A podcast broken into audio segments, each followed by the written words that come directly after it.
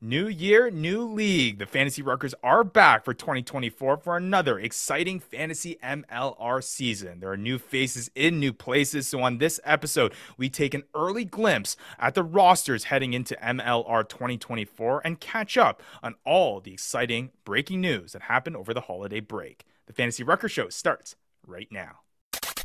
Where rugby and the world of fantasy sports collide.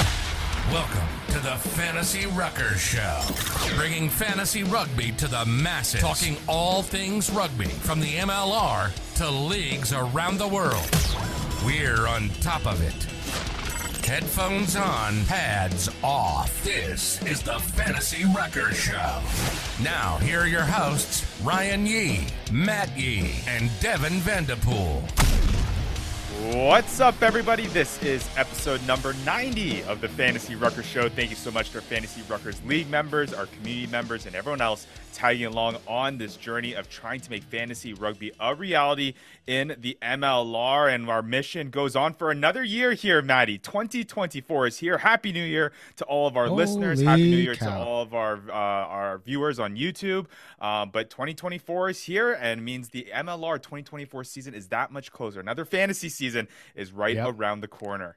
Yep, it's been a while. Uh, so happy holidays, you know, to everybody out there, all the listeners. Happy New Year, like you said, Rye. And another thing, I mean, darn Rye, we are ten episodes away from episode 100, and that is, you know, I'm trying to think about it. Eight, ten weeks from now, that is almost going to align pretty close with Yeah. the uh the draft time. You know, Yeah, some of our maybe our draft spectacular maybe during that time, um, and it's going to align with the season starting. So hey, we're we're running with good time here, right? Yeah, absolutely. Well, the fantasy Ruckers are back after a short little holiday break there, and Yep. and man, I'm pretty sure you uh, mentioned it uh, the last episode we did. Uh, it's always the MLR that decides to do a whole bunch of stuff. Oh, I Uh, when we decide to take a break, and uh, there's been no shortage of things that have happened over the course of the past month that we got to break down, catch up on this episode. Because man, uh, when you look at uh, Major League Rugby and how it looks like going into the 2024 year, it looks like a brand new league. Yeah, let me let me start off with this, Ryan. Before we get into things, and maybe this is kind of a segue into our news and notes, but I I gotta I gotta take one on the shins here, Ryan. I gotta say sorry. I gotta say sorry to the Say league. sorry. I underestimated them. That's true. I said I said before the break, we went into the break. We're not getting an LA team. We're not getting an LA team. And what do they do? They prove me wrong. And they decide to put it right into my face and say, You stare at this phallus looking logo and you stare at the worst name that's ever come to the MLR. And we had the Giltinis and the Gogronies, and they said, We're definitely having an LA team this year. Uh, we'll get into it more, but I just wanted to start off the new year, Ryan, with a bit of forgiveness. well, And, I mean, uh, well, not forgiveness, I guess sympathy. Yeah, and well, I guess uh, uh, a funny thing there too is that Matt, I know you talked about how big you are on teams releasing their full rosters, and uh, and they you know, did that. and they did that. You know, you may not be happy with their uh, their name, you may not be happy with their logo, but at the very least, Matt, they're trying to appease Ryan- by coming out with a clear and concise roster for you. So it, it's They've got good. male genitalia as a logo. but hey, well, we'll get into it. We'll get into all, all of our concerns about uh, the LA team. But yeah, we got a whole bunch to catch up on on this episode. Obviously, a whole bunch of roster moves happening. Uh, we haven't been on the show since the dispersal draft has happened. Um, there's also some rumblings about a possible 12th team entering the league, Whoa. which is pretty crazy to think about as well after everything that has gone on towards the tail end of the 2023 year, losing Yep. Toronto, losing New York. Um, so there is some news on that front as well. Very recent, hot off the press. And of course, in this episode, now that we've had the dispersal draft, now that we have some movement of players, we're gonna have a t- have an early look, like I said at the top of the show, of uh, what these teams look like and our opinions on them, especially from a fantasy perspective, and start deep diving into kind of some of these new faces that are on these new teams and how this changes the opinion of our uh, of our thoughts on these teams and how they're going to perform. Because I think there's a whole bunch of teams that have acquired some players that have uh, got some new names on that list, especially after uh, the folding of Toronto and New York, uh, that may shift uh, our thoughts and our outlook on them for the 2024 year. So we're going to get into all of that in this episode. But like we say every single show, we're back, and if you aren't already, maybe for the the top of your 2024 resolutions Mm. go f- give us a follow at the Fantasy Ruckers. Uh, the 2024 Fantasy MLR season is just around the corner, and hey, we've been saying it for a long, long time. Our goal here, especially in this upcoming season, is to open it up to everyone out there, and uh, we're getting closer and closer to that reality. So you will want to be on our socials to figure out when that happens. Uh, join us on our Discord community as well. You can find that link down below in the description, um, Yep. and uh, you can also take an early And- look at some of the fantasy numbers at well as well on the fantasyruckers.com. Um, but yeah, we're super excited uh, for this upcoming year. It's getting closer and closer, and hopefully we're gonna have a whole bunch of people playing fantasy MLR in this upcoming uh, upcoming year, which is gonna be uh, super exciting to see. And it's and hey, it's that time, Ryan. Pre-draft, you know, analysis, pre-draft uh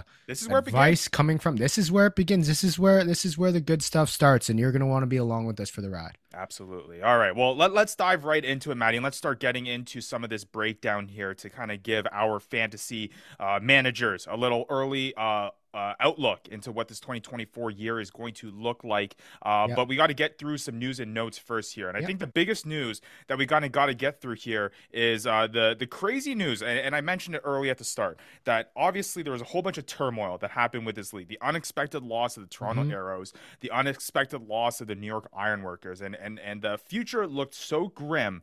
Uh, for the MLR, uh, with all the changes that they had to do, the league structure format that they had to do, they came out with the original uh, kind of format, and the teams folded. They had to pivot to something else here. Um, but it looks like there's a little bit of positive news coming through here, and it might be the most positive news that we've heard here with the MLR in quite a while. Um, but here, the uh, the there seems to be a possible 12th team that will be joining the 2024 year. You know what they say, Matt? I guess it's uh, better late than never. You know, we're only about three months away from the start of the 2024 year, but why not Yep. uh, add uh, another team here to kind of balance things out after what uh, what the MLR went through? But it looks like Charlotte may be joining the MLR for the 2024 year. Uh, it sounds like they uh, will possibly be called the uh, the Charlotte Hawks. But what is interesting about this is uh, its affiliation uh, with uh, with the with the USA Eagles and the backing that it is going to have for uh, from World Rugby. Um, obviously, we all know that the Rugby World Cup is coming to the United States in 2031. It sounds like this is an effort on the World Rugby side of things to pump in some more money to continue the development here and uh, hopefully get rugby within the North Americas back on track after everything that happened uh, Yeah. during the the tail end of, of last year. Yeah, no, this is, I mean, this is really, it's great to see that World Rugby is taking an interest. I'm sure that this has to do with the Rugby World Cup in what, 2032 or whatever, 2031. yeah. uh, 2031 that's coming to the US. Um, and this is going to be great for USA Rugby. I mean, they're going to have guys that are going to be playing together all year round. Um, yeah, it's not going to include some of the the Eagles guys, but that's not the point. It's supposed to be a development squad. It's going to include a lot of the guys, the young guys that maybe haven't gotten playing time in the MLR uh, previously. Um, and and yeah, it's going to give them playing time against some high level competition and some not just domestic competition, but international competition as well. Uh, I think this is great. I think this is going to be interesting to see how they fit into the season. I personally think that this team's going to have a tough time being successful in this league. I think just the MLR teams are just too good. Um, and I don't think that they're going to be able to compete. But regardless, uh, it'll be a way for them to play against higher level talent. It'll be a way for them to train together all year round. Um, and yeah, I think it, I think it's great for U.S. Rugby. Yeah, like you mentioned, Matt, the primary purpose of this Charlotte team will be to develop U.S. eligible players, um, with the the ultimate goal of both short term qualification for the 2027 World Cup and Mhm. uh, the long term, like we mentioned, looking ahead to that 2031 World Cup that will be hosted here in the United States. Um, it's Yeah. following kind of the same concept of what uh, the USA Hawks uh, were doing. It was a kind of a Yep. USA development side, and it looks like they're kind of going to be using this Charlotte Hawks team in the MLR to do what you're saying, Matt, to kind of give guys uh, that are young in the kind of uh, U.S. circuit uh, development program, give them playing time against high level uh, international talent in the MLR year round, um, which should be only beneficial. What I think is going to be really, really interesting is kind of the stark contrast. Obviously, there was an emphasis on this when it came to talking about some of the teams that had left the MLR in Toronto right? The Toronto Arrows, their emphasis was kind of this was their version of you know Canada's side of things to develop Canadian rugby players mm-hmm. through this Toronto Arrows side and use that to kind of propel Rugby Canada forward here um, when it comes to to skill level, when it comes to development and things like that. It's going to be interesting to see people kind of argue. There's a there's a debate whether or not how successful the Arrows were in terms of doing that for Canada. Obviously, it felt like Canada was kind of taking a step back um, with the non qualification for the most recent World Cup uh, and things like that. Um, so it'll be interesting to see how the U.S. approaches this Charlotte Hawks side and how beneficial this is going to be for uh, USA Rugby as a whole. Yeah, and I think the difference here is that you know this isn't going to include the Eagles, the the Christian Dyers of the world, you know, the uh, the Benjamin Panasos, the Dylan Fawsitts, all those guys. This isn't going to include them. Those guys are going to be playing on successful franchises in the MLR. This is going to be simply just the USA Hawk development guys. And I think it's important that they have that separate because it doesn't mean that the the high level Eagles guys, the the the guys who are the top players on the Eagles side, um, are going to have to be playing this kind of uh no, they're going to be playing losing rugby essentially. So it's good that they're out there. I think it's really great that they have this separate development side. I'll be interested to see who's on this team mm-hmm. because when you look at MLR rosters, I mean, you look at guys like Max Schumacher, Sebastian Villani, yep. even you know guys who have made a statement in this league like Colin Gross, who has gotten playing time. But these guys have all been drafted from the collegiate draft, and you wonder. I mean, those guys, those top development guys, are not available to the Hawks. They're signed with squads. Yeah. So what happens there? You know, do they does does Max Schumacher, if he realizes he's not getting playing time, do they allow? Is that is that something where US might allow him to leave and play for the Hawks? Mm-hmm. I don't know. Um, but I think what they're doing here is really great. You brought up Canada, Ryan, and I'm actually the first thought in my mind was why you know you lose Toronto Arrows why wouldn't you have something like this and have and what maybe not just World Rugby asking World Rugby to invest in, but why wouldn't this be something that you'd want to have in Canada as well? You yeah. just launched your professional team. The only Canadian development side is Pacific Pride that plays in the BC Premier League. The BC Premier League, frankly, is not the MLR. And why wouldn't you want something like this to replace at least some be some sort of replacement for the Arrows? It's not a franchise.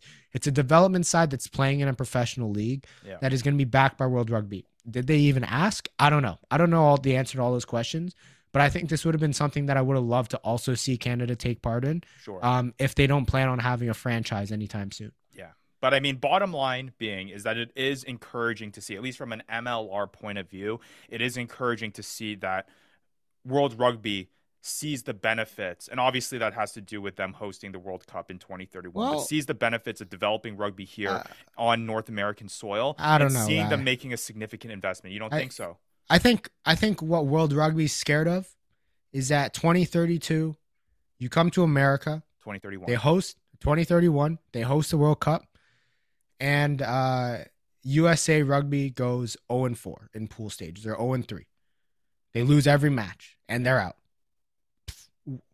why why would you ever bring the Rugby World Cup back to America if they're not even going to win a game in pool stages? Like, I think right, that's what mean, they're I worried guess... about, and I think that's the only reason. I don't think they they have the interest of America, like U.S. Rugby in mind. I think it's the hey, we we we oh. all got America to to be hosting a World Cup. They better be. They better. We better put them in the best position to try and bring the American fan base and North American fan base into it leading up to that World sure, Cup. Sure, sure. I mean, no question. No question. This investment is not happening if US is not hosting a World yeah. Cup in 2031. Of course, I agree with that.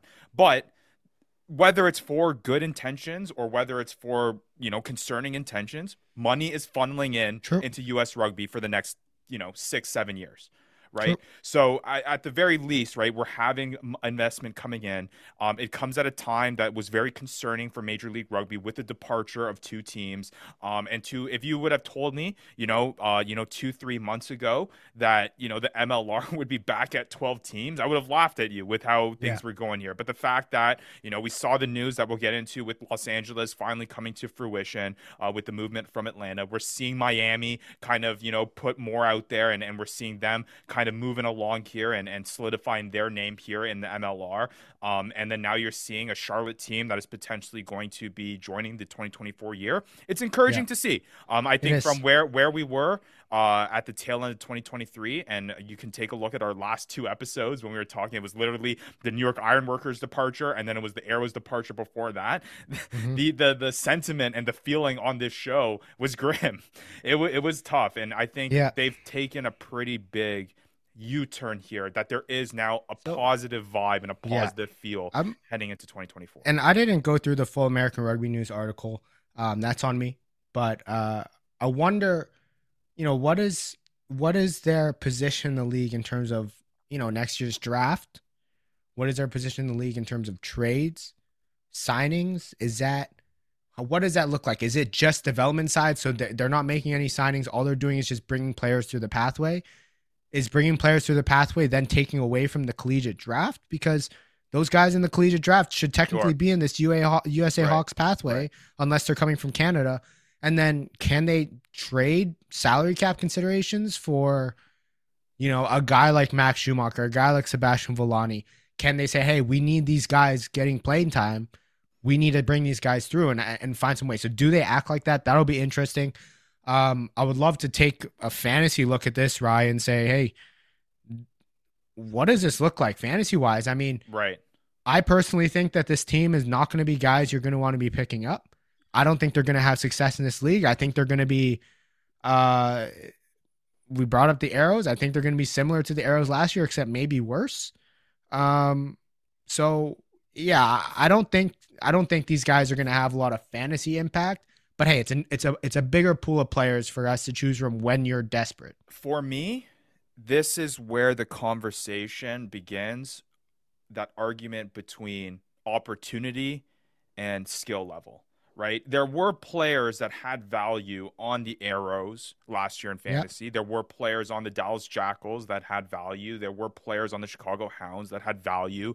Um, they were not necessarily the best sides, but you had guys on there that were starting, you know, 70 to 80 minutes every match that, yep. yeah, they were not giving you outstanding numbers, but there was fantasy relevancy there. And I think there's going to be guys on this Charlotte Hawks team that are going to be like that. The whole team is not going to be on, you know, people's rosters, but I think there's going to be streaming guys. There's going to be a select few guys here that are going to have solid opportunity and will be on the field enough that they're going to provide some sort of fantasy value. Yeah. Again, I don't think in our drafts are they any of these guys going to be um, you know, drafted high uh, uh, uh, or or any of that. But I think there will be guys that will be looked at because of the opportunity that they'll they'll have. And I mean, we'll see. And kind of getting to your logistics stuff, Matt there's still a lot to kind of you know iron out here and figure out. Mm-hmm. Again, uh, there has been no official announcement yet by MLR that this True. is something that is uh, coming into the league. Uh, at this point of the release of the podcast, we will see whether or not uh, we've heard from sources that uh, this announcement is supposed to be coming up in the next uh, handful of days or so.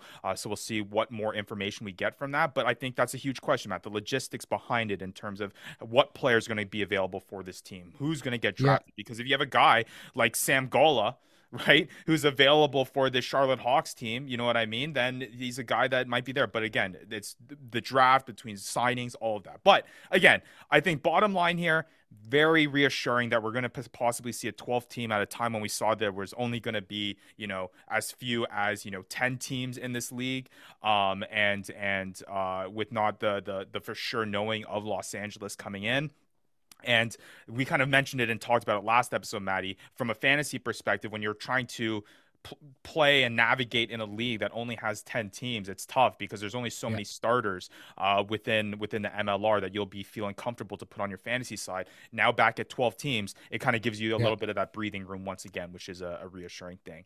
Um, any last things on the Charlotte Hawks before we move on here? Uh, no, I, I think I think that's it. I'll, i I think it'll be interesting.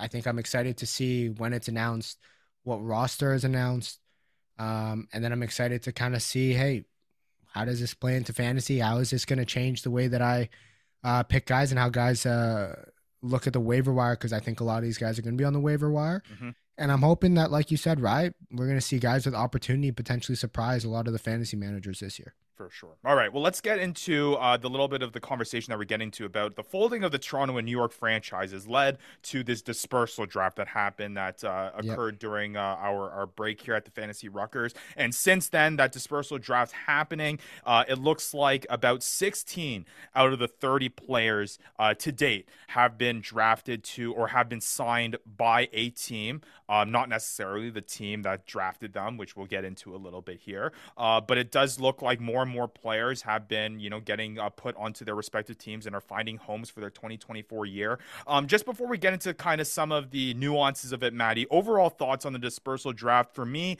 um, I thought uh, a whole bunch of names were kind of going in an order that I didn't expect it to go in. Like I did yeah. not expect Tyler Wong you know, to be no. going number one overall in the dispersal draft. I don't know what the kind of uh, the ideology behind that was. Um, and then it's been interesting watching where these players have ended up. Obviously, there's been a discussion about you know Nola trading for that six pick, uh, drafting Nate Augspurger, and then not actually ended up getting him in the end. Um, it, it's been funny, or it's been I should say interesting to watch this kind of play out and and how the the dispersal draft impact has kind of rippled out um, here at the start of 2024.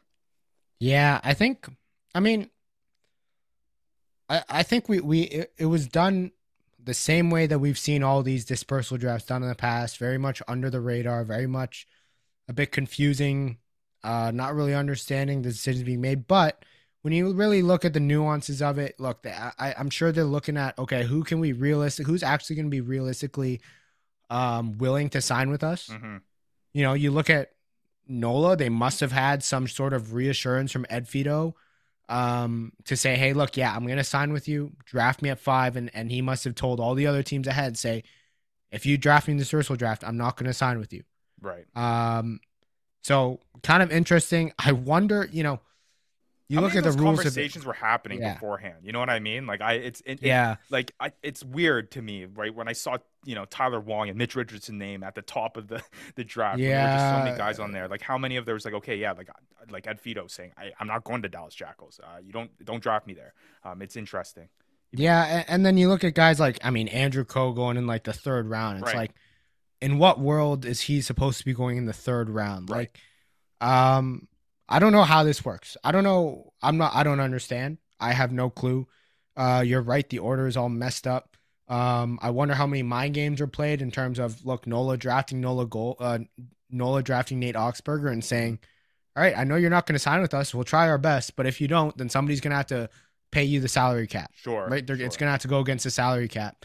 Um, I wonder how much that went, and you know, the other thing is like, there's also these like passes from teams. Like, why would you pass? Right. What would be the reason to pass? Why wouldn't you just draft somebody anyways? I don't know. I'm not 100% sure. Yeah. This is super weird.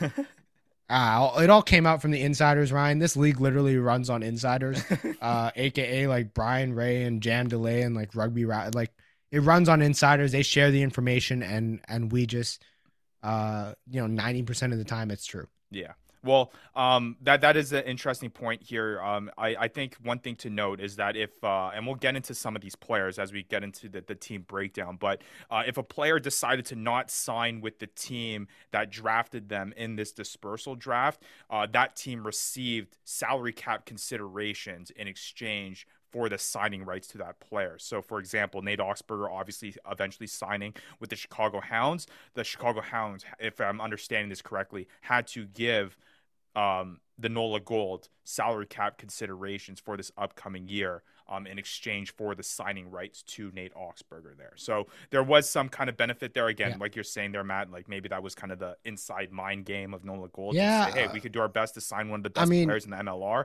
And if not, the very worst, we're getting salary cap considerations. But then that goes to the point again, Matt, of why wouldn't you just draft guys Makes it even I mean? Have signing of, of rights guys, yeah. So it's it's interesting. But uh, we'll get into kind of the results here as we go into the team breakdown and preview here of kind of how things played out. But yeah, I guess overall thoughts of just the dispersal draft that we uh, that we were thinking was just it was weird. It was interesting um, to see kind of where, weird. Yeah, where guys went. So it was just a way to get players out. I don't really care. At the end of the day, they still had the signing still had to be announced, and I think on a positive note, we ended up in a good place. I look at the teams right. now. I look at the rosters now. Um, it was I think the the way that they've been dispersed across the league has been great. It's great to see some of these players in new jerseys, and I think it kind of has changed the outlook for some of these teams. Like one specifically, Nola Gold. I think you look at you look at Nola Gold Mhm. differently before and after the dispersal draft. So, um, yeah, I, I'm, I, I on a positive note, I, I like the way that it went. Uh, still a lack of transparency in some Sure. ways, but but it is what it is. I don't think we're ever going to get transparency with just the nuances of MLR announcing the dispersal draft and then there needing to be also a signing process as well. I don't think that'll ever happen. Right. Uh, but I will say, I think we're happy to see that a whole bunch of players that probably got really screwed over by this Yeah. whole. Um, uh, obviously, it was uh, uh, many of the things out of the control of of of of people here in terms of Toronto folding, in terms of New York folding. Yeah. Um, and and just you know some players obviously getting put in a really really difficult spot um Yeah. with these with these uh with these uh the, the the foldings of those two teams and not having a home for the 2024 year but to see kind of some of these guys as we kind of pan out here and, and signings will continue to happen um that at least these guys are finding homes here And- That there's gonna and, and and ultimately i think it's making like you said matt a lot of these teams better. There are a lot of players that are going to different Yeah. sides here that are kind of you know filling the gaps here and it should be interesting when when we get into these uh, these teams here this early early outlook for some of these squads. I will I will say that unfortunately I think that this has probably, you know, uh, unfortunately is probably a little bit of a sad thing for some of the especially Toronto Arrows guys and maybe some of the Rugby New York guys is that these guys who didn't get drafted, guys who haven't gotten signed yet, you know, they we may not see them in the MLR in, in the near future. Mhm. Um, and that's too bad. But you know, uh, like you said, Ryan, I think I think they they've taken the best from from those teams, and it's been spread across the league pretty well. All right. Well, let- let's start getting into some of these players uh, and, and and where these new faces have ended up Well, on these Ryan, new teams. Before before we do that, Yep. can I just say something really quick? Mhm. And I kind of mentioned this early, but um, so I think I don't know what happened, right? But you know, they they took the the it took a team like the Rugby New York Football Club or the Rugby New York Ironworkers or the Rugby what else were they called, Ryan? The Rugby FC LA. No, that's this stupid team that came in. Ryan, LA possibly has the worst team of worst team name of all time. I don't know what they're thinking, but you know, the usual is city or town Yeah. RFC, Rugby Football Club. It's very simple. It's very simple. You go across the entire world. You look at every, you know, city name, town name, Rugby Football Club. Yeah. LA, just because you're in California doesn't mean you have to be different. you don't have to call yourself Rugby Los Angeles Football Club Los Angeles, okay? That you didn't need to do that. You didn't need to do that. And I don't even apparently your logo is an acorn. It's not. It's a it's a male genitalia. Okay? It is a male genitalia with an A, and you put the A in as like an homage to the Atlanta. Why do you have to homage the Atlanta? Uh, uh, uh, like, you don't have to. You don't have Well, to. You could have I- come up with something better. This is possibly Ryan, and LA continues with this trend that they continue to come up with the worst names in the MLR, and uh, it's going to be continuing from 2024 and beyond. Well, I was gonna save the conversation until we got to previewing Well, this rugby. I had FCLA to. I couldn't, but I got you. Get you got to I get off your chest. I understand. I understand. But yeah, I mean, let's get into it. Um, the whole announcement. Obviously, we were talking about it a lot on this show about kind of when are they going to be announcing this team? When are they going to Yeah. be announcing the the the branding and all this stuff? Um, and your reaction and uh, of of seeing kind of how it all unfolded and seeing the team, Rugby Football Club Los Angeles.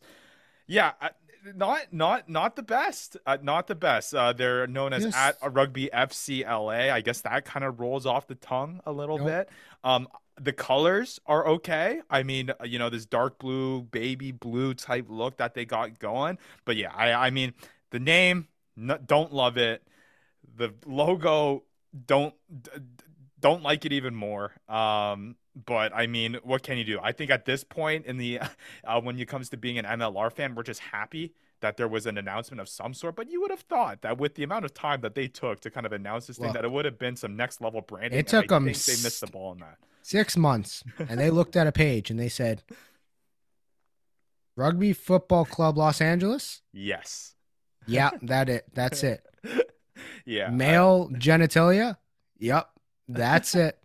Look, they're they're the LA Richards now, and that's just the way it is. The L.A. Richards. Yeah, I mean, it, it was it was a tough one, but again, I mean, at this point, as an MLR fan, I'm not gonna complain. Right. Um, that's the, Maybe point that- where we're at. But yeah. I mean, yes, Maybe that's a good segue. We we start off with the with the newest team in the league. Okay. Well, Let's maybe the second newest team in the league. Uh, the LA Richards. Let's let's let's start getting into it then. Yeah, let's begin our little outlook and yeah, let's start off with uh, Rugby Football Club Los Angeles here, Yeah. um, and and the squad that they have um, outside of the branding and outside of uh, the the colors and and the name. Yeah. I mean, it's when I saw them release their roster, they've brought a solid uh, amount of number of names from the Rugby Atlanta squad that that were some marquee names there while Mm-hmm. adding some pretty solid talent from the dispersal draft and and from from other avenues. I mean, you look at some of the returning names that were on Rugby Atlanta. You have Jason Damm, you got uh, Yuri Van Vuren returning, um, Alex Mon, uh, these guys that were kind of big names of this. Niall Niall Saunders in that that list, and then you have the you add that with the addition of the moves that they were able to make with uh, the uh, acquisition of Jordan Chait over the offseason. and then you add guys like Jason Emery uh, and Andrew Coe through the dispersal draft, not to mention guys like Will Leonard that are staying around, Jack Shaw uh, that were on Rugby Atlanta. Um, I mean, pretty solid base as a, a first year Rugby uh, Football Club Los Angeles squad here heading into the 2024 year. Yeah, no, they they definitely have a nice little squad there. I, I definitely like their back line a bit more than I like their forwards. Um, looking at the roster now, I mean, you pointed out a couple guys, Coe, obviously, Jason Emery, Will Leonard. I think is going to be Mhm. going to be a nice little play here as well. Well, the one guy that I would really look for is Jordan Chait. I think you know he's last year, if anything, we showed that he deserves a starting role in this Mhm. league, and I think he's a great kind of playmaker to to build your team around. Um, I think looking at this though, I think they'll struggle this year. I think they're going to have some tough times, not because their team's bad, not because they don't have talent. I think it's just when you look around the league and you look at the talent that has been built around the league, um, it's just it's just on another level. And I'm surprised that LA wasn't able to pull in more international talent Hmm. to their team, similar to the way the Guiltinis did. I wonder if the San Diego Legion has almost taken away that that LA glitz and glamour because of this whole like whole shambles that they were in in order to announce it all.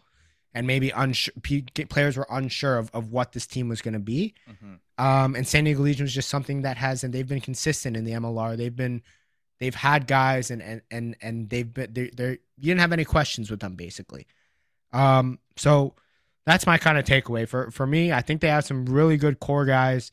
I like their backline again a, a lot better than I like their forwards. Um, not that their forwards are bad. I mean, they still got Matt Heaton, guys like Yuri Van Vuren, Regan O'Gorman. Um, but that just doesn't compare to the rest of the rest of the franchise in the league. Yeah. Um, so we'll see. I, I think they will struggle this year, though. And I mean, I don't know how much of that has to do with them being a new franchise and I guess how long it took them to kind of get things sorted out. Again, we aren't in the backroom conversations and I don't know how long ros- roster construction kind of discussions were Yeah. uh, uh, it took them to get to that point after developing this franchise. But yeah i mean it, it could be a lot worse i think is the, the my kind of initial reaction to uh, with the, the lack of kind of news that we were hearing about this los angeles team that I was kind of worried on what kind of side that they were going to be putting out here in 2024 it could be a lot worse. I think i agree with you matt. It's a team that's going to struggle uh, i think uh, but I think they do have high caliber players, you know, like Jordan Chait, like Will Leonard, uh, like Andrew Coe, like Jason Emery, um, you know, like Yuri Van Vuren, guys that are established here in the league that will will be able to lift them up. From a fantasy perspective, I, I'm looking at any of those guys, right? I'm excited to see what Jordan Chait offers. He's obviously gonna, if you look at that fly half depth chart, he's going to be the guy there. So he should have a lot of kicking um, and scoring opportunities, a lot of playmaking opportunities. We'll see how much uh, Jason Emery. Uh, I know he played a bulk of his season last year at the fly half position for New York, but it looks like they'll be using him at that center position, his natural center playing position, alongside Will Leonard. Um, maybe that has something to do with the development of, of Seth Purdy and how he kind of gets Yep. through here. Um, and then you know Andrew Coe is going to be a guy that I'm looking at, uh, and and and and some of those uh, backline forwards. But again, I think th- this is not like it's like you mentioned, Matt, like a, a San Diego team or a New England Free Jacks team where I want a piece of every single little bit of this uh, Rugby Football Club Los Angeles Yeah. squad for fantasy. There are guys that I'm going to select and choose because of their skill level and because of the opportunity that they're going to get, and then Yeah. I'll look elsewhere for some other positions. Yeah, you're gonna you're gonna pick the guys that you know uh, are gonna perform, um, and you know starters like Niall Saunders is a guy that I would bring up as he's the clear starter at the Mhm. scrum half position as of right now, um, and you know he's he's shown to perform in the past and in, in the MLR, so I wouldn't be surprised if he ends up being uh being a, a suitable nine to be on your fantasy team.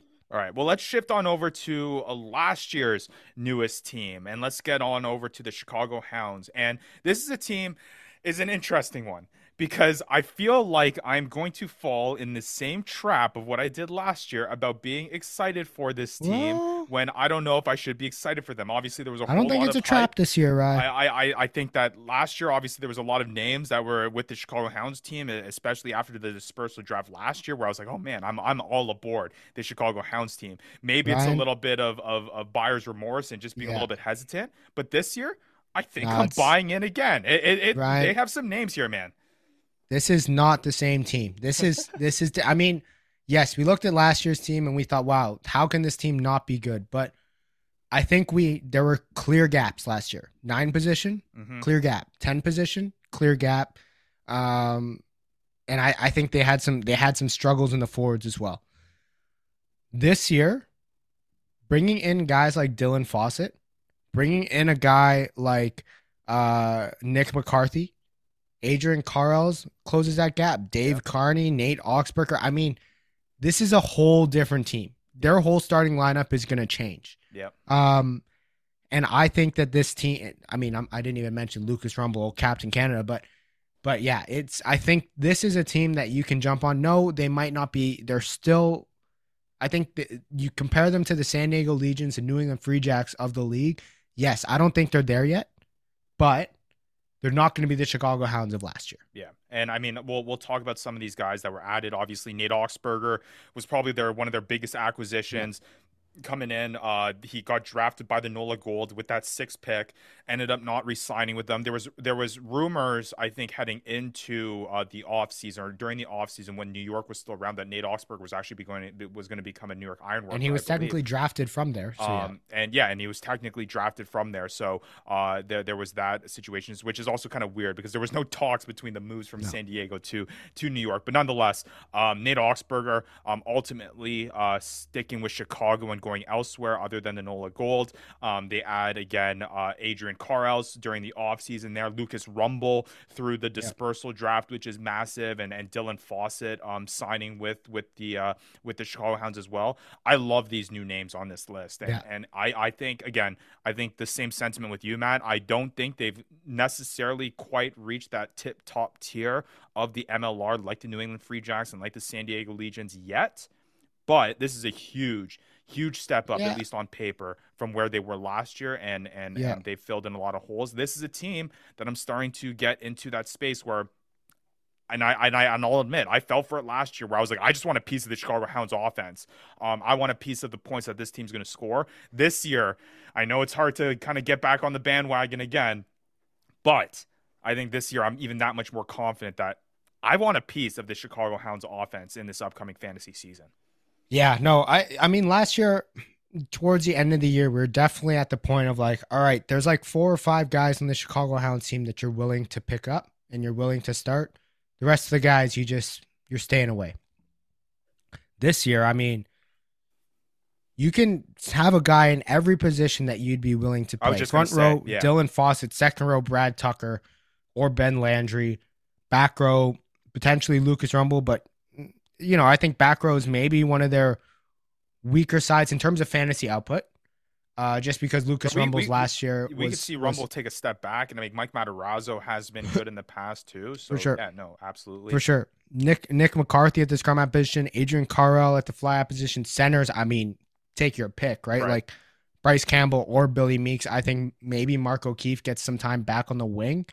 um, depending on how much Dave Kearney plays. But and back three, I mean, Julian Dominguez and Nate Augspurger are those two guys that are always going to be on starting Yeah. squad. So to your point, Ryan, I mean, I, I think this team's got some offensive firepower. I think this team's going to put it together this year.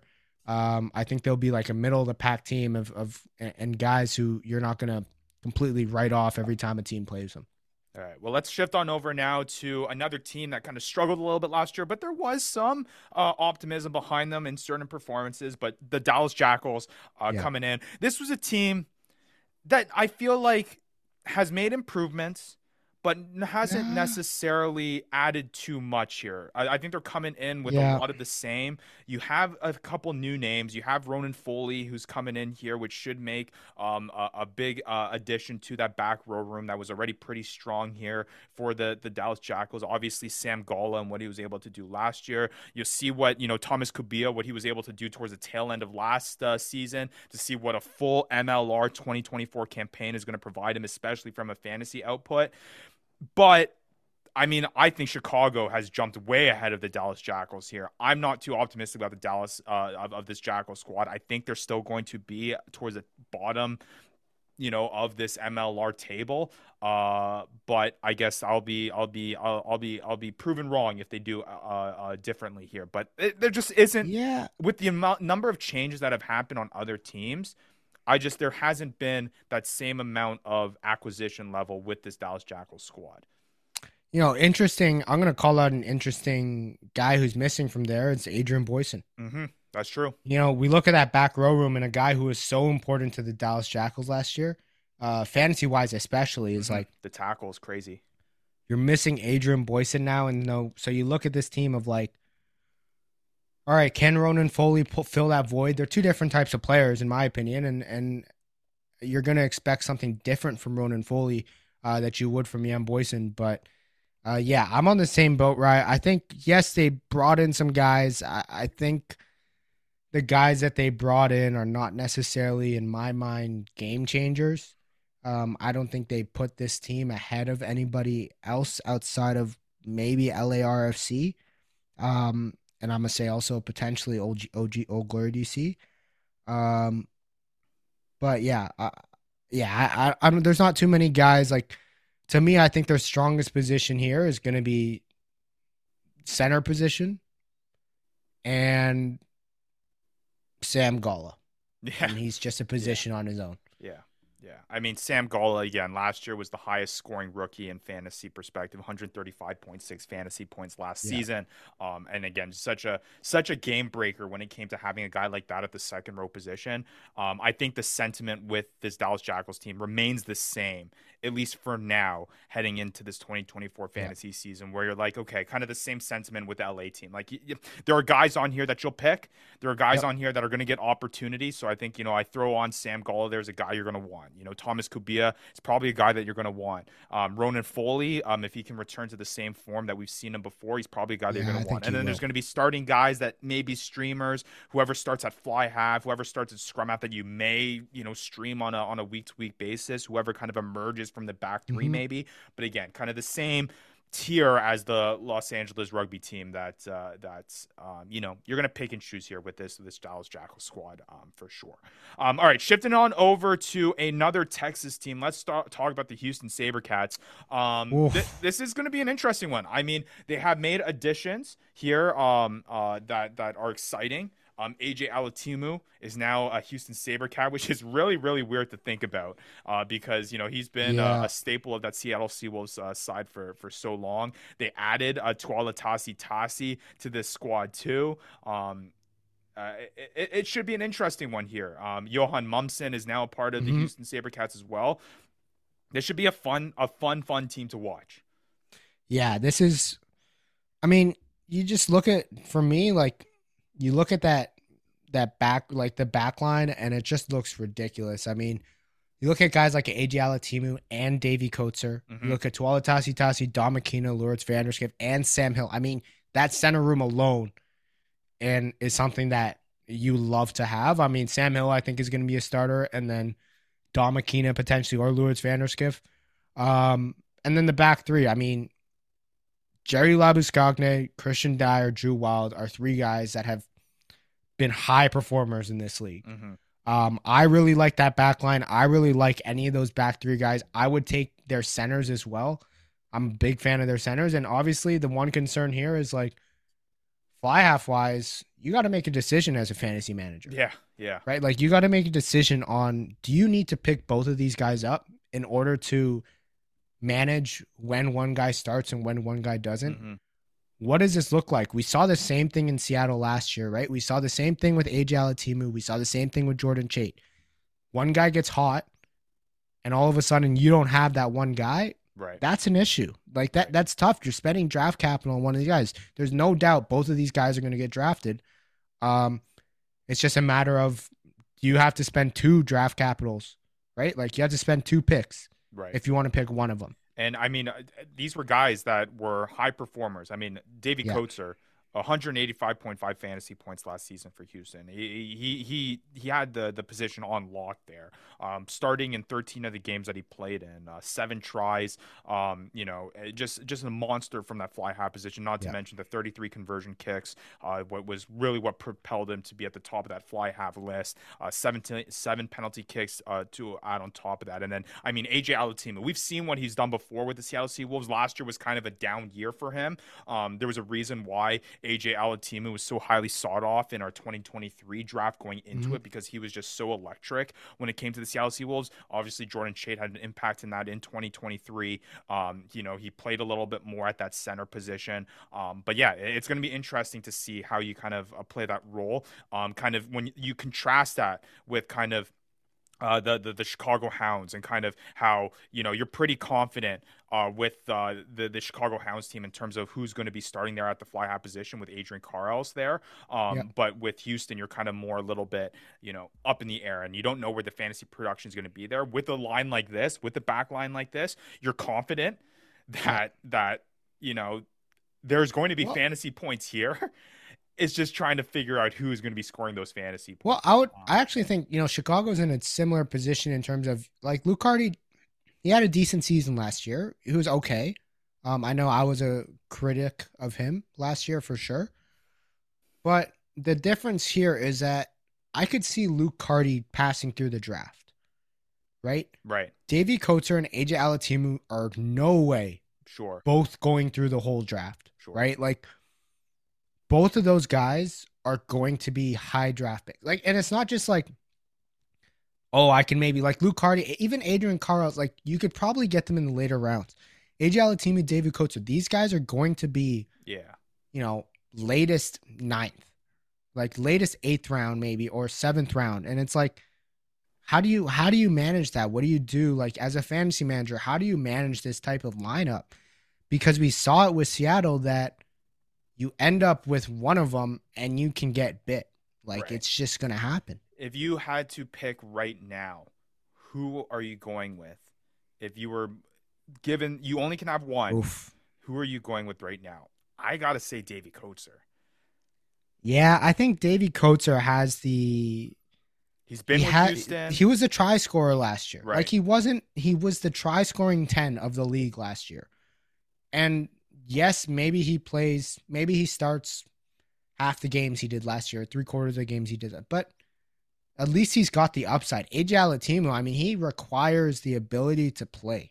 yeah. He's a playmaker. He's a guy who's going to do it off the boot. Um, so he needs that. And uh, I know that he got some playing time last year for Seattle at 12. Uh, I don't think he has a space here Sure. at 12 uh, on this team. Um, so yeah, I would go Davy Coates, I think. Gotcha. All right. Well, let's shift on over now to the second newest team of the MLR, the Miami Sharks. And this is a team that I think you can get pretty excited about because there's a lot of names here uh, that are pretty fun to see. I mean, we've been talking about, you know, Thomas Cubelli and kind of their initial kind of start of building the franchise around them, uh, around him. And then you add, you know, certain guys on this on this list that should be a whole bunch of fun to to watch. Eric Naposki on here, uh, Benjamin Bonasso in the back row as well, Dan Pryor, um, Sean McNulty in that front row at the hooker hooker position. We'll see if he can kind of make a, uh, a comeback into form here. But uh, Yeah. if I had to choose, uh, you know, between you know the Miami Sharks and and and the Los Angeles Rugby Football Club, um, it, it's Easy an decision. interesting one here uh, in terms of who's kind of starting off with the better base. Yeah, I mean, look, the Miami had the tough one. I think Nico Sanchez decided that he wasn't going to come to Miami. I don't know if we already talked about this, but uh, wasn't going to come to Miami, and he's going to, I believe, to play in Japan.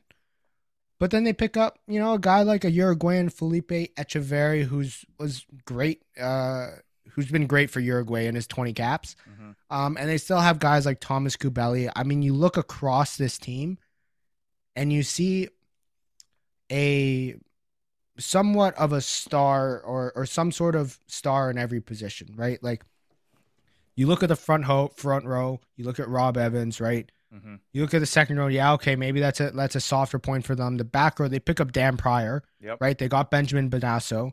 The scrum half position, Thomas Cubelli, Felipe Etcheverry at the fly half position. Uh, we'll see how he does. I actually think he's going to be electric this year in the MLR, so he's going to be a guy to watch for on this team. And you look at like Nick Griggs, right? And then in the back three, yeah, maybe you don't have that same star-studded power as some of the other teams, but it's nothing to names. it's nothing to scoff at, right? Like Marcos Young, Matthias Fryer, Avery Ordeman, Eric Naposki, we've definitely seen him be a little bit of a highlight reel. So um I think Miami is looking good this year. I don't think that they're going to necessarily be like first season in, we're gonna be top four. hmm Um, I think they'll be middle of the pack. I think they'll be above LARFC or the LA? Richards. Yes. I think they'll be above the LA Richards. I think they'll be above Dallas. And then I think they'll be fighting with Old Glory DC for for for some of the spots in the bottom four or bottom. Oh, a little bottom bit of six. I guess we'll get into Old Glory there in a bet there. I didn't uh, expect that thing, but I, I for me, I, I think it's a little bit trickier. I, I don't know. I if you so if you're a general manager right now and you had the option of starting an MLR franchise with the Miami Sharks roster or the LA roster, you're picking the Miami Sharks roster. Uh, yes, I I think so. Okay. Um, I just like I I just think that they have. Yeah, I I think so. I I think so. I think you look at the the LARC. Yes, they have some star guys. Um, I think their backlines their backline is probably similar to Miami on skill level wise, uh, maybe even better. But I just think that Miami has made some key pickups and international pickups this year that is going to put them and help them, oh, put them over the top. All right, where well, let- LARFC just wasn't able to do that. Let's make this a little bit of fun then. I don't know what the bet is going to be for, but I think during the season, if we're going to do the race of the newest teams, in the MLR, I think I'm going to say that LA finishes higher than Miami here. So I know you don't like the the the, the logo or the name, but I, I I'll, I'll I'll bite the bullet there and back uh, I think the roster and our, our friend of the show Andrew Coe on that squad and see if LA is able to get higher than Miami. I Fair as a general enough. And I I'm going Miami, and neither of us are going Charlotte. So yeah, no kidding. All right, well, let's shift on over. I don't think we need to spend too much time on this team. They announced their roster really, really early. Um, Yeah. Obviously, the class of, of the MLR, the New England Free Jacks, really not many changes here um, heading into this year. Really the same squad outside of maybe a couple additions here, but some of the big names again. Um, you know, John Poland is coming back, Jayson Potroz, Reese McDonald, uh, LaRue Milan. Hopefully, he'll be back um, from that injury that he sustained in the World Cup. But they have Yep. Wayne Vanderbank, they have Ben Lesage, um, Mitch Wilson, Paula Balekana um, in in that back row line, and then of course you know Vian Conradi, Cam Davidovitz, um, just a lot of you know recognizable names here from the from the uh, 2023 MLR champions. Um, and there w- there was no surprise that they came back with you know basically the same names. The addition of Kyle Bailey should help as well. Um, Yep. But I mean. The New England Free Jacks, they're going to be the team to beat here going into the 2024 year. Um, and I don't think there's there's much to be said. From a fantasy perspective, I want pieces of all of this. like, I, I want Andrew Quattrin, and I want, you know, uh, even Kyle Bailey, I think, is going to do great here. Vian Conradi, obviously one of the best back row scorers from a fantasy perspective uh, all season long. Yeah. Best one at 193.8 fantasy points. Um, and then, of course, Matt, you had Jayson Potroz on your team, and you knew what he did from a fantasy perspective on an offense like this. He's going to be electric as well. And then you have the centers there. I mean, the New England Free Jacks, again, I don't think we need to spend too much time on this. They're, again, going to Uh, be kind of the, the, the marquee of, of the list. yeah, look, they lose. I think the big loss is Mil Sanarivi. Yep. Uh, but you follow it up with Quattrin, who is not that far behind in terms of performance. hmm Um, so that fills that gap. I think they've added some depth this offseason. I think, you know, they they've kept a lot of their core. Um, I mean, obviously they talked about it that they have one of the best retention rates in the league or something like that. hmm uh, which you can clearly see here. So yeah, they're going to be going for a repeat. Uh, they're going to be they're going to be going for another one. They have the team to go for another championship. Um, it's just a matter of you know, even though you're going with the whole process of if it ain't broke, don't fix it. Have some of these other teams who have made some big pickups. It's true. Now surpassed you because of their their need to go pick up more more players. And I've learned and I, I've asked myself that question as well, Maddie, but I've learned with this New England Free Jacks side, with the consistency that they've been able to show in the time that they've been in the MLR, um, yeah. I ain't doubting this New England Free Jacks team. I might be That's scared true. with some of the roster moves that some of these other teams to kind of close the gap with this Free Jacks squad, but I mean, just just how yeah. consistent these guys are. It's it's going to be interesting to see how they how if they're able to do it again here. I think yeah, and just as we wrap it up on the on the New England Free Jacks, I'm just going to bring it like let's not nobody's sleeping on Reese McDonald next year. Nobody's sleeping on Jayson Potroz. We saw both those guys. They can both have impact. Reese McDonald at 15 is going to have an impact, whether he plays at 10 or not, and most likely won't play at 10. Um, and you know, once Leroux Milan is back, and hopefully Leroux Milan's back for the season, nobody's going to sleep on him either. Uh, there's no injury kind of stunting his performance, so we can hope that he has one of the best center performances in the league by the end of the year. All right. Well, let's shift on over now to the Nola Gold. Talk about a team that has made oh, some moves. Sorry, here. right. Last one. Quattrin's going to be huge. Yeah, Qu- Quattrin is. Quattrin's going to be huge for this team, both for this team and for fantasy. Absolutely. All right. Um, let's shift on over now to the Nola Gold, who is a team that has made a significant amount of moves here uh, this Ryan. offseason. Um, I know, Matt, you were on the Nola Gold train. I'm Gold. Be jumping on the same train this year. year. Is that so? You're buying another ticket and you're going back on the buying another ticket. I'm going into the gold mine. I'm going in there. I'm gonna get some some some you know cancerous toxins from the gold mines, and I'm gonna go in there hoping for success because this team is looking sweet. Looking pretty good. I mean, you add uh, obviously the biggest name probably this offseason is Ed Fidow and the uh, dispersal draft, adding to that back three of of, of Jordan Trainer, Dougie Fife, um, you know, uh, some yeah. of the other big names there. A center room that's pretty locked up with JP du Plessis and Jordan Jackson Hope with what they were able to do last year. du Plessis being one of the top fantasy scorers for us last season. Uh, 204.2 fantasy points, the best center overall in the fantasy 2023 year. Uh, Rodney Iona is going to be back. Luke Campbell should continue to uh, make his uh, name in the MLR, and then you add some of those names in the in the front pack as well. Um, yeah, I mean Nola Gold should should be pretty solid, right? Uh yeah. I I mean the way that I look at this is they've st- like their front their their forward pack is okay. It's it's it's it's it's decent. They've got the big guys like Jared Adams is obviously going to be big for them. They brought back Malcolm May, who's always been good. Um, but where I look at this team is like the the back like the back line. The back line is just silly now. And and we've seen Ed Fidow be a game changer for mm-hmm. for teams. But you look at this like Luke Campbell, Rodney Iona, JP du Plessis, Jordan Jackson Hope, Ed Fidow, Dougie Fife, like Jordan Trainer. That's just that back line just seems ridiculous. And I think one of the biggest issues they had last year was that they just at times weren't able to get go forward ball. Um, and I think this backline kind of allows them to get a little bit more of that, play a little bit more. Um, and I think they're going to be they're going to be a good team this year. Yeah, should should be interesting. Is this your favorite backline so far out of the teams that we broke down? Uh, so far, yes, yes, but I'm kind of biased because you know my love for JP Duplessis. Um, yeah, I, I think this is the.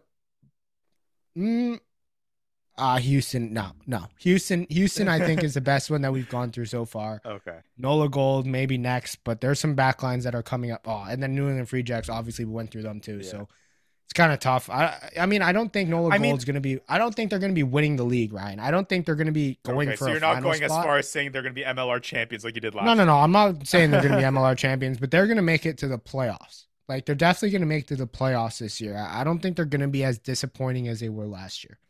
Well, I guess we'll see. I think a big thing here, which is, I mean, a good good sentiment to kind of uh, kind of talk about with a, another edition of a pretty high powered backline is like that's what it sounds like we're going to the 2024 year with like a lot of improved backline play, which makes for exciting rugby. So that should be fun to yeah, watch, and, and well, then it translates. it translates to a lot of fantasy points. Hopefully, um, yeah, maybe that's just us not really being totally educated on the forward back. Uh, It could be too. I mean, we're we're nine, so we just give them the ball and they they just uh, you know do what they need to do, and then we Exactly. make sure distribute it out wide. All right, Exactly. Um, well, let's shift on over now to Old Glory DC. Uh, talking about the sentiment of kind of not making that many changes. Uh, Old Glory DC kind of falls into that group, and oh I- man, off of what you wanted to have so much more of a step forward after what was a pretty solid year last year. Um, I don't think they have the same.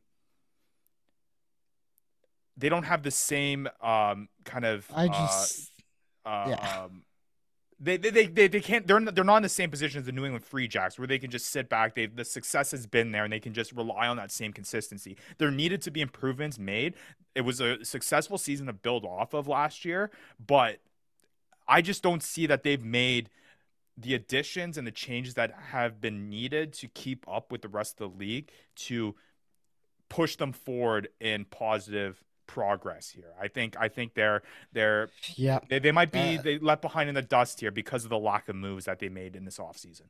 Yeah, I'd have to agree. I think uh I think they lost guys, obviously, and they haven't really filled all those gaps. Um I mean, you look at a guy like um oh, it's slipping my mind.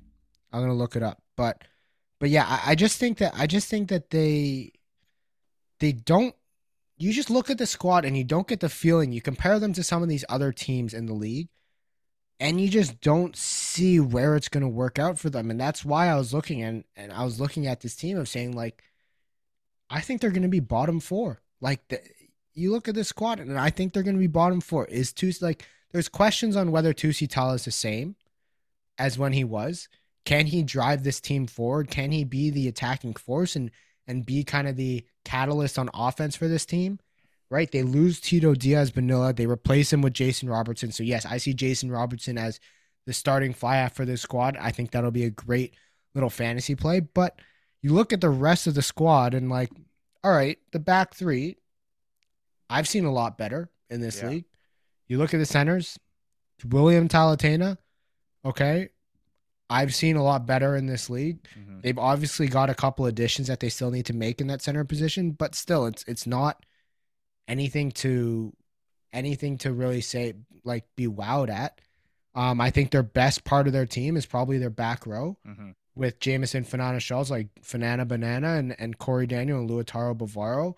And you got Colin Gross in the second row. But other than that, I mean, I think this team's going to struggle this year Yeah. against some very strong opponents. It just feels like a lot of other teams have made some big moves. I think Old Glory DC had a lot to build off of from a good 2023 year.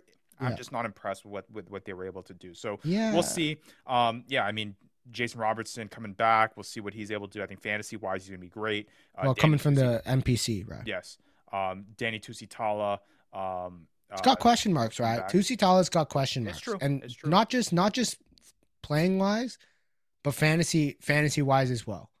Like you talk about the the shell shocked of of drafting a Danny Tusitala in the first round. Like you drafted him in the first round, and you got nothing compared to what he could have been at, Sure. right? Like it was not what you expected. Yeah, maybe he had a decent season, but it wasn't what you wanted. It wasn't what you drafted him for Right. and you're gonna have questions of whether hey is is he gonna be this the Danny Tusitala of two seasons ago, or is he gonna be the Danny Tusitala of last season? Because those are two very different rankings. Right, right, right, right. All right. Well, let, let's shift on over to uh, a, a team that had a great 2023 year. Uh, ended up going to the finals, lost to New England Free Jacks. That is the San Diego Legion. Right. Um, and th- this is an this interesting team one. is dumb. okay, I agree with you, but I think I'm. There's also a level of concern, though. I will say Where? with the San Diego Legion team because they've had they've had departures, right? They've had departures. Um, are the guys that they've brought in able to to fill that out? I mean, you bring in Matt Giteau, somehow comes out of retirement, and all of a Yeah, I don't is back. understand this guy. Um, He he, running he a comes back in. Obviously, like, the last team we've ago. seen him is the LA Giltinis, but you have you know Lincoln McClutchie there that we've we talked about before on the show here. Uh, Thomas Awake, who had a great fantasy season last year, ended up being Yeah. um, our number one, uh, or not sorry, not our number one, but our um, uh, one of those top guys towards the tail end of the season. 186.6 fantasy points there uh, for the 2023 year. Um, you lose Samuel Malolo, but you bring in um, you bring in uh, Hugh Roach and see what he can do there. Um, there you lose, you know, um, uh, uh, Judd. Um, I don't know what the scrum half situation is looking there. We talked about Nick Boyer not being the answer there. They bring in Danny Christensen. Is that Mm-hmm. Yeah, he's the definitely answer? not the answer. He's definitely not. Um, and so we'll see there. But your overall talk, you, you seem to be pretty hyped about Uh, the San Diego Legion squad. Look, I mean, face value. I think you you see some obvious gaps. Like they lost Nate Augspurger. They did not replace Nate Augspurger. Right. You can't you can't replace Nate Augspurger unless you get one of those marquee guys. You look at the scrum half position, right? They lost Richard Judd uh, up the Hurricanes, but they lost Richard Judd and they replaced him with a couple young guys from overseas like Nick Duffy, Connor Tupai. You don't know what you're going to get from them. It's definitely not going to be at the same class and experience as Richard Judd. So you're confused there. But here's where I look at this, right? Like you look at the front row position, it almost remains unchanged. Yeah. Uh, other I mean, than but Sam Malolo is a big loss. right? But I think you bring in Hugh Roach and Chris Mickelson, both. I mean, Hugh Roach, we've seen. the league. Chris Mickelson's a new young guy from Australia. I think we're gonna see that impact still there. Okay. Maybe not to the same level, but I think we'll still see it there.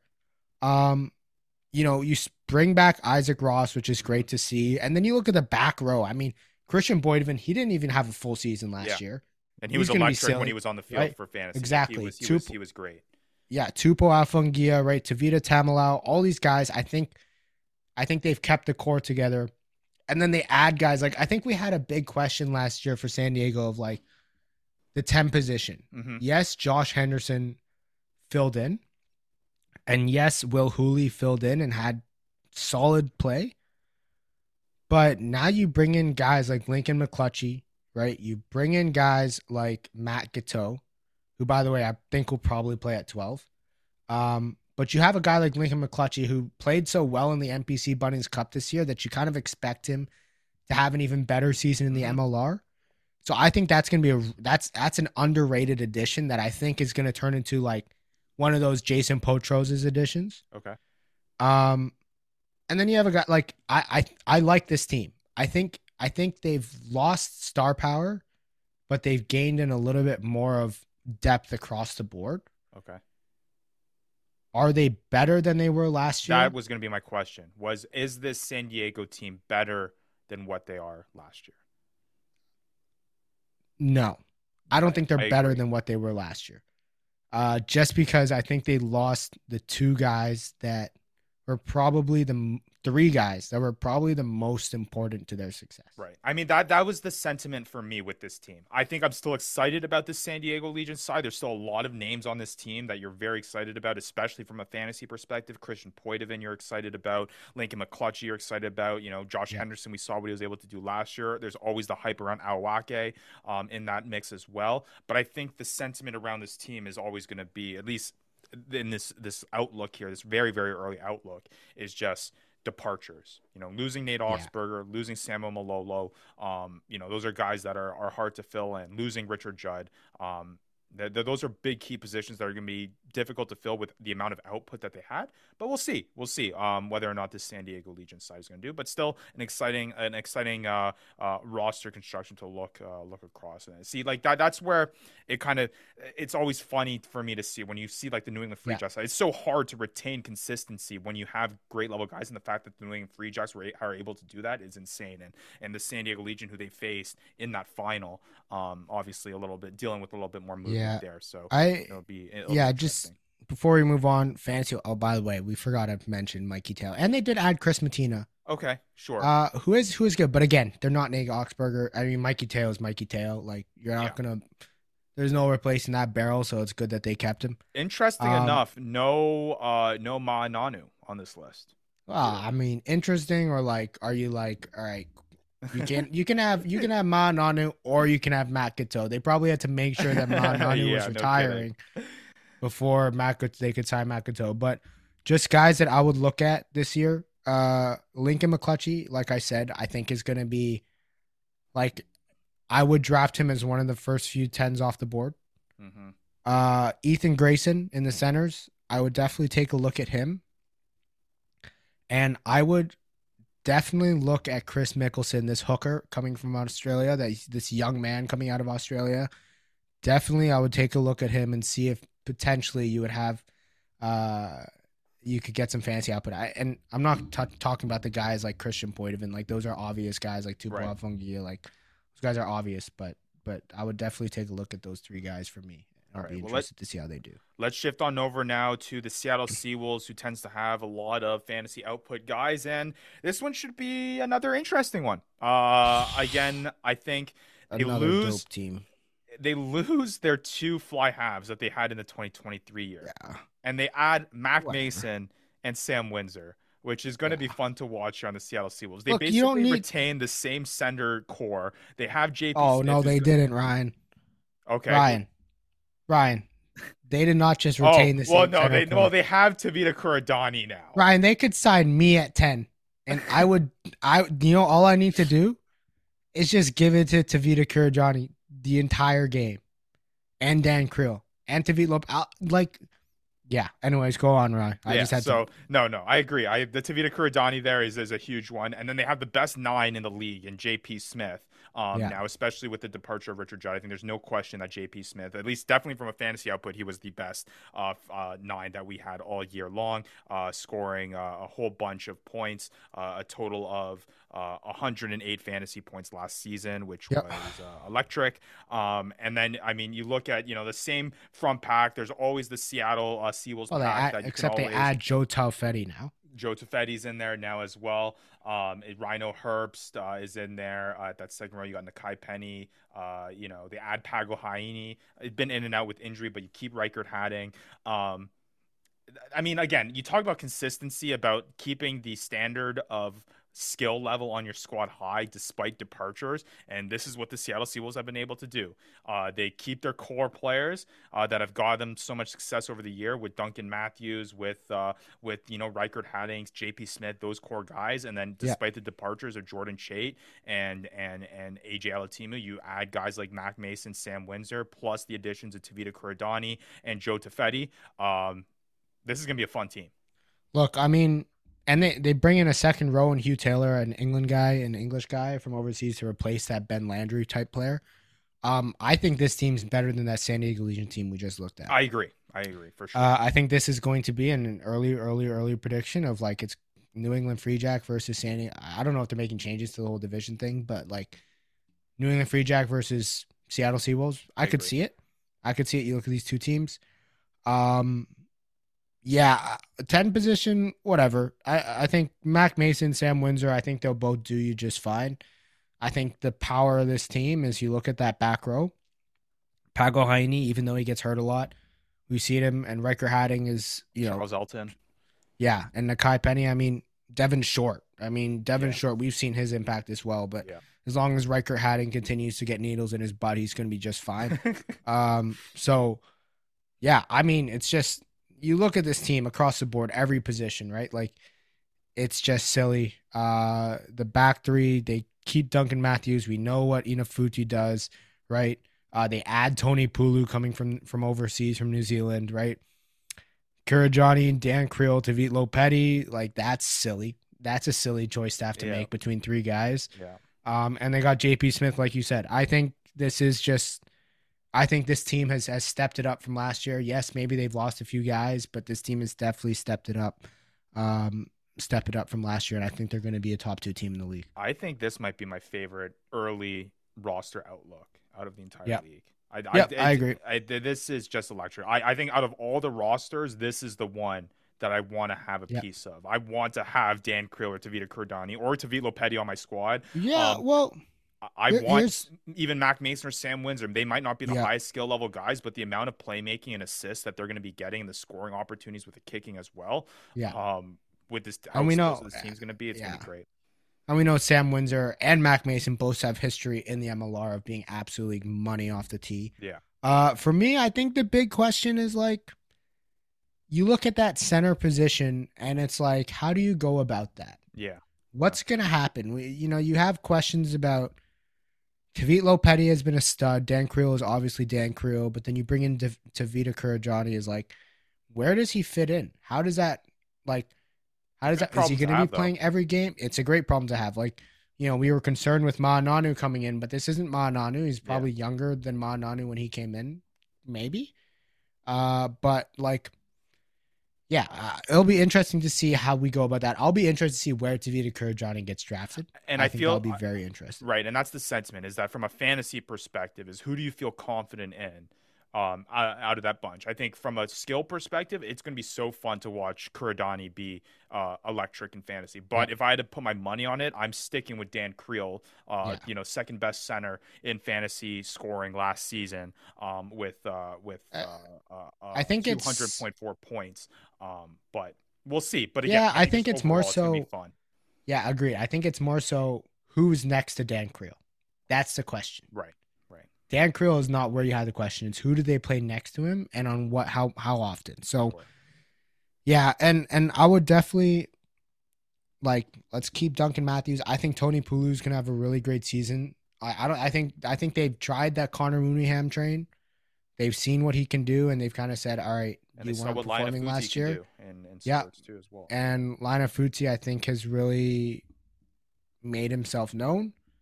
And I think Tony Pulu is going to be a great addition to that.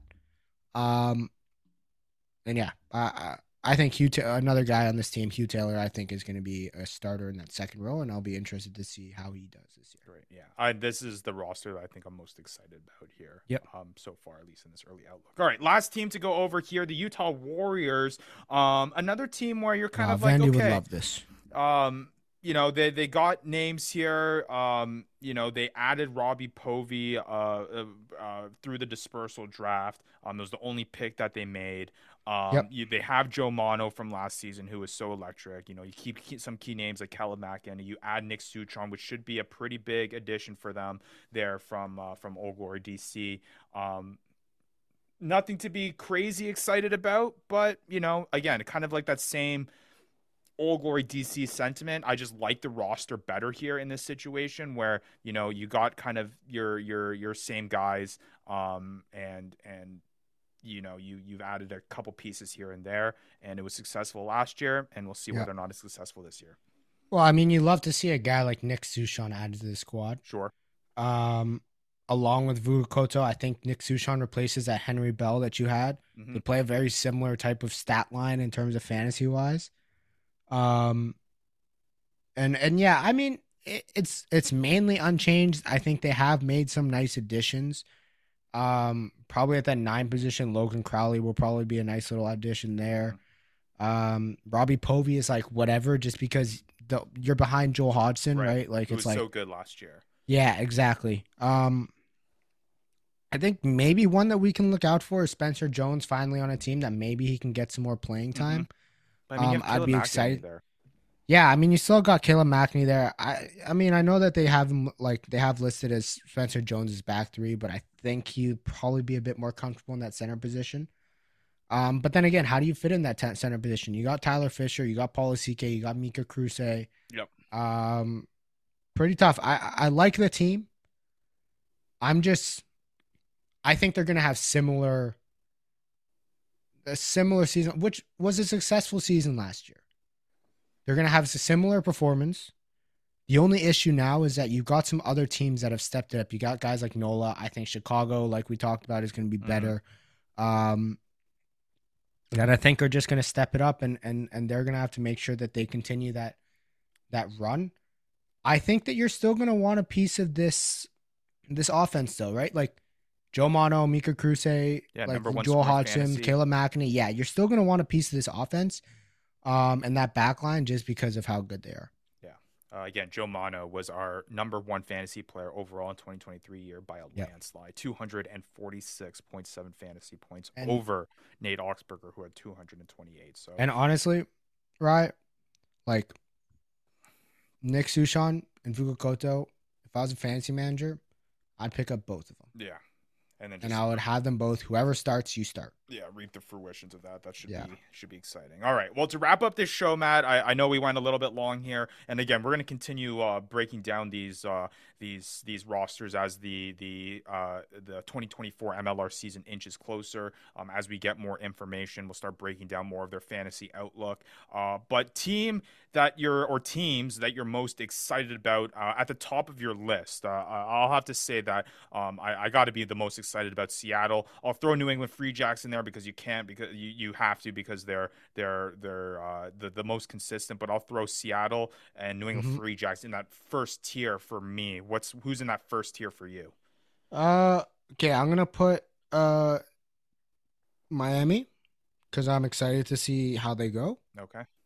Uh, I'm excited to see Houston, and then I'm excited to see Nola. Okay. Those are the three teams that I'm looking forward to watching. Uh, just because I would love to see what the new additions and or completely new team Yeah. um is going to perform against MLR talent and I'm the so guys gonna- and the likes of San Diego and the likes of Seattle and the likes of of New England Free Jacks. We're so gonna get bit in the butt with the Chicago team, man. It's gonna be so funny to see. Oh, yeah. but we'll we'll see. Again, electric. I, though that's kind of my next tier of list. Is excited to see these next back lines: Nola, Chicago, uh, Yeah. Houston. That, If that's gonna be there's- a lot of fun to watch. If there's one thing that people know, Ryan, is that we suck at predictions. So Yeah, no kidding, no kidding. But hey, we're back at it another year, and it's going to be yes, great. we are. Uh, but yeah, we'll continue our breakdown of the uh, the rosters as we get closer. Like I said, to the 2024 season, more fantasy information. Again, keep a lookout on our social media pages and channels and our Discord community uh, for when we're able to open this up to the masses because this information is going to mean a whole lot more to you if you got a stake in it here for this 2024 year in a fantasy MLR season or league that you can join. Uh, that should be just around the corner. Make sure you're checking the fantasyruckers.com for more of these stats that we've been mentioning throughout this episode. And again, super exciting to see. I think the the bottom line here is that uh, it got pretty grim there towards the tail end of 2023, but here at the start of 2024 in this happy new year, it's getting a whole lot exciting, and we are less than three months away from this 2024 season. Going to be a good one. Cannot wait. Matt, anything last uh, for the people? Yeah, new year, new MLR. Let's get it. All right, well, let's get it. For Matt Yee, for Ryan Yee, for Devin Vandy Vanderpool, uh, we'll be back next week for another episode of the Fantasy Ruckers Show. LA Richards. You've been listening to the Fantasy Ruckers Show, bringing fantasy rugby to the masses, covering everything rugby from the MLR and beyond. We hope you enjoyed the show. Make sure to like, rate, and review, and be sure to tell all your friends. We'll be back soon, but in the meantime, connect with us on social media at the Fantasy Ruckers. Till next time, this is the Fantasy Ruckers Show, signing off.